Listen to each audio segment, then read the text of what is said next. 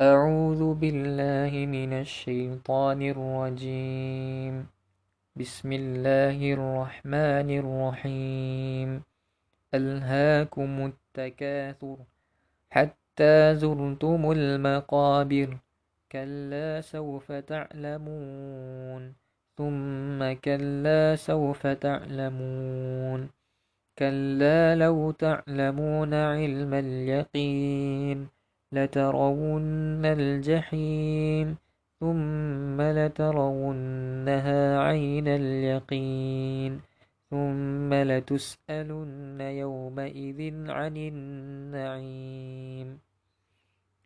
Bismillahirrahmanirrahim. Jadi kita akan menyambung lagi surah At-Takatsur, iaitu surah yang diturunkan di Mekah, mengandungi 8 ayat. Oh, dia terus untuk tafsiran surah At-Takatsur ni memang straight terus tafsiran 1 hingga ke 8. Okey. Allah mengatakan alhaqul yaqin, kamu telah dipelalaikan atau dilalaikan, kamu telah dilalaikan oleh kemegahan, rasa bermegah-megah tu. Kamu telah terlalai, terlengah dan kamu telah terpaling dari tujuan hidup yang sejati.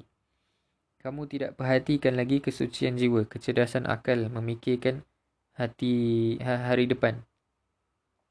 Telah lengah kamu daripada memperhatikan hidupmu yang akan mati, dan kamu telah lupa perhubungan kamu dengan Tuhan pencipta seluruh alam dan pencipta dirimu sendiri.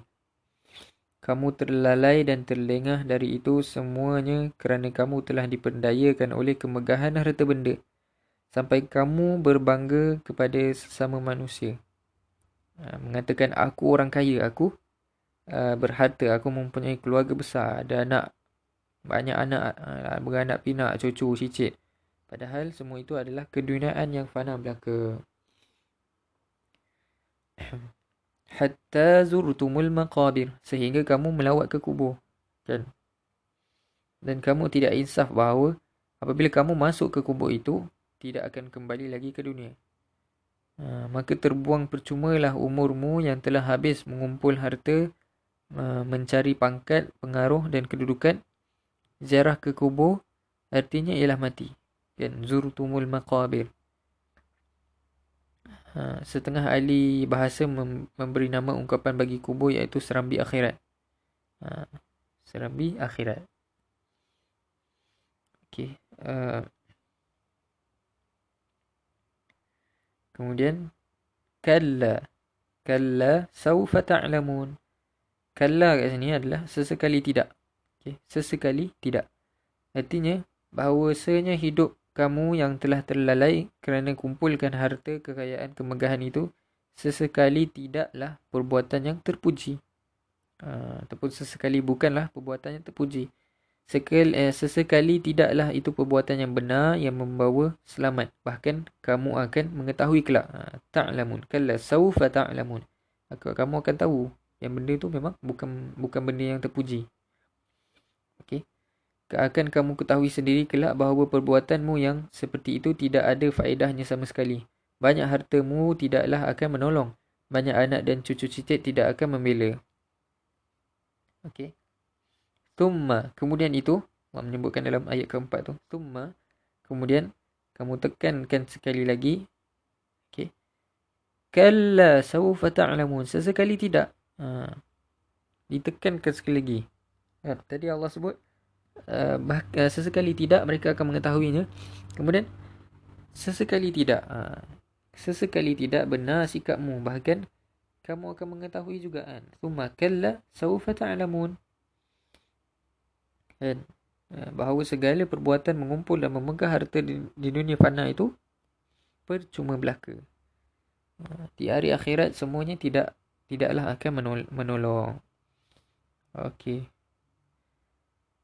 Berkata setengah ahli tafsir, pada ayat ketiga adalah pemberitahuan bahawa kamu akan tahu sendiri kelak apabila kamu akan masuk ke dalam suasana alam kubur. Mana kainmu, mana bajumu, mana pangkatmu dan mana kebesaran yang kamu megahkan di dunia ini.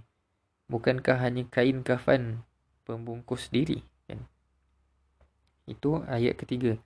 Dan pada ayat keempat diperingatkan bahawa kamu akan tahu sendiri kelak sesudah alam kubur itu akan melanjutkan ke alam barzakh.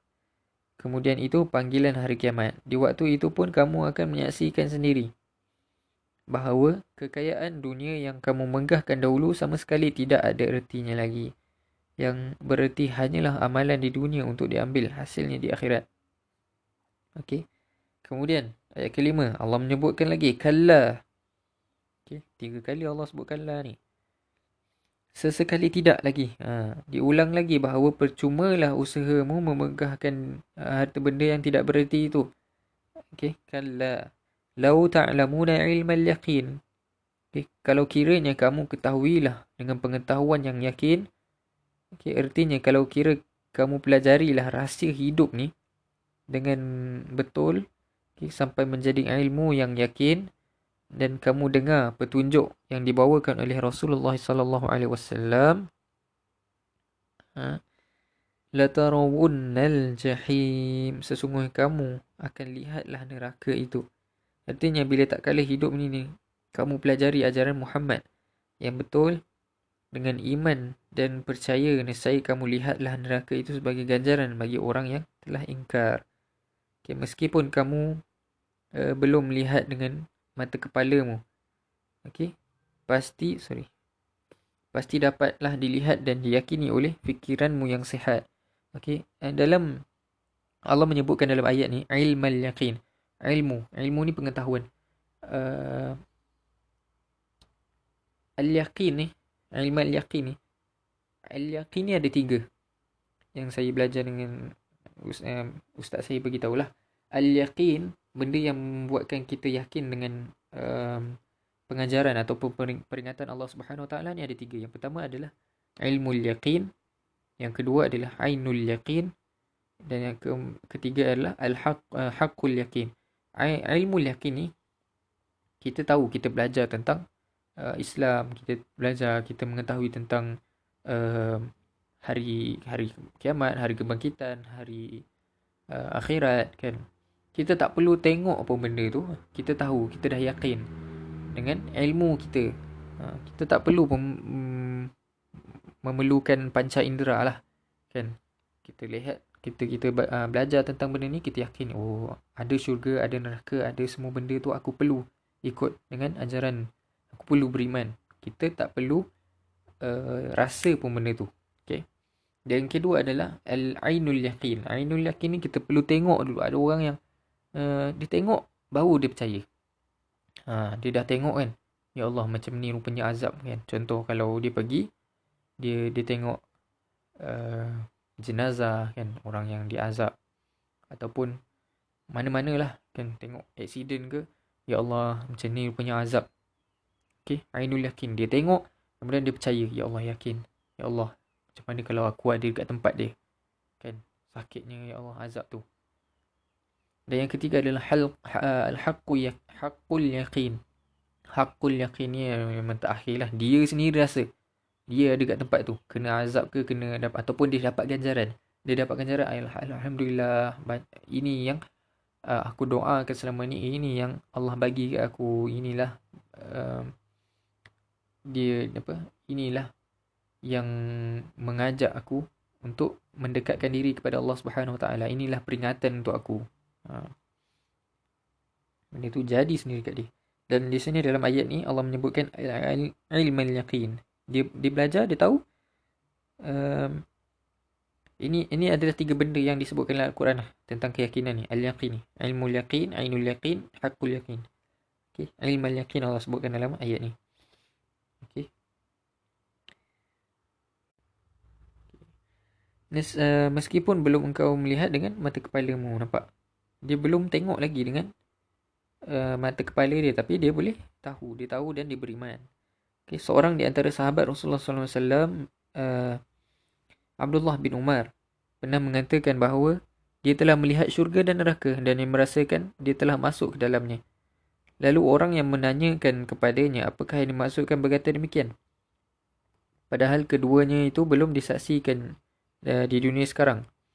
Lalu beliau menjawab bahawa kerana Rasulullah SAW telah mengatakan bahawa beliau telah melihatnya, dia pun menjadi benar yakin yang syurga dan neraka itu. Sebab perkataan Rasul itu adalah benar. Mata Rasulullah SAW benar-benar melihat dan aku benar-benar percaya kepadanya. Sebab itu kalau beliau melihat, berarti aku pun melihat. Kemudian ayat ke-7. Okay. Tumma latarawunnaha aynul yaqin. Nampak? Kat sini Allah menyebutkan aynul yaqin. Allah menyebut tumma, kemudian itu. Okay. Sesudah kamu yakin dengan pengetahuan dari ilmu yang kamu terima dari Rasulullah SAW yang mustahil berbohong. Okay. Latarawunnaha aynul yaqin. Sesungguhnya kamu akan lihatlah dianya dengan penglihatan yang yakin. Sesudah dia yakini berkat ilmu yang ada, berkat Tuhan, berkat hudan, petunjuk dan taufik dari Allah Subhanahu Wa Taala, kelak pasti akan datang masanya keyakinan itu naik lagi kepada tingkat yang lebih tinggi, iaitu keyakinan kerana mu'ayyanah. Mu'ayyanah ni melihatlah, keyakinan kerana dapat dilihat mata, dapat dialami sendiri kehidupan yang kekal, dalam kehidupannya khulud, itulah akhirat. Okey. Kemudian ayat ke-8. Kemudian Allah menyebutkan thumma, kemudian itu. Telah selesai kamu fahamkan itu semuanya, maka ketahuilah bahawa Latus'alunna yawma izin anin na'im. Sesungguhnya kamu akan ditanyakan di hari itu, hari kelak, dari hal ni'mat. Ayat ini adalah penutup tetapi sebagai kunci bagi peringatan pada pembukaan ayat. Okay. Di ayat pertama dikatakan bahawa kamu telah terlalai oleh kesukaan bermegah-megah dengan harta, dengan pangkat dan kedudukan, dengan anak dan keturunan, bermegah-megahan dengan kehidupan yang mewah, dengan rumah tangga yang laksana istana, kenderaan yang baru dan moden, emas perak dan sawah ladang. Semua memang adalah nikmat dari Tuhan, tetapi ketahuilah olehmu bahawa akan bertubi-tubi pertanyaan datang tentang sikapmu terhadap segala nikmat itu. Apakah yang kamu perbuat dengannya? Dari mana dapat olehmu segala nikmat itu? Adakah dari halal atau yang haram? Okay. Adakah kamu memperkayakan diri dengan menghisap keringat, darah dan air mata manusia sesamamu dan lain-lain? Ibn Abbas mengatakan bahkan nikmat kerana sihat badan, kesihatan pendengaran, penglihatan pun akan ditanyakan. Kita sihat ni, kita dengar benda apa, kita tengok benda apa, kan? Okay. Meskipun Allah tahu apa yang mereka perbuat dengan dia. Ibn Jarir at-Tabari mengatakan seluruh nikmat yang dimaksudkan Tuhan akan dipertanggungjawab. Ia akan ditanya. Tidak berbeza apa pun jua nikmat itu. Mujahid mengatakan segala kepuasan duniawi adalah nikmat. Semuanya akan ditanyakan. Qatadah mengatakan Allah akan menanyakan kepada hamba-Nya bagaimana dia memakai nikmat itu dan bagaimana dia membayarkan haknya. Sebab itu hati-hatilah kita mensyukuri segala nikmat Allah. Janganlah kita melupakan kepada yang menganugerahkan nikmat, kerana dipesona oleh nikmat itu sendiri. Allahu Ta'ala alam. Jadi sampai sini sahaja sesi mentadabbur kita pada hari ini. Esok insya-Allah kita akan menyambung suratul Asr. Okey. Yang duk dengar lagu demi masa tu kan, itulah surah yang kita akan tadabbur esok insyaAllah. Jadi sampai sini saja untuk hari ini. Kalau ada apa-apa pertanyaan tu bolehlah ke IG ataupun WhatsApp. Okay. Kita akhiri sesi tadabbur kita dengan suratul Asr dan tasbih kafarah.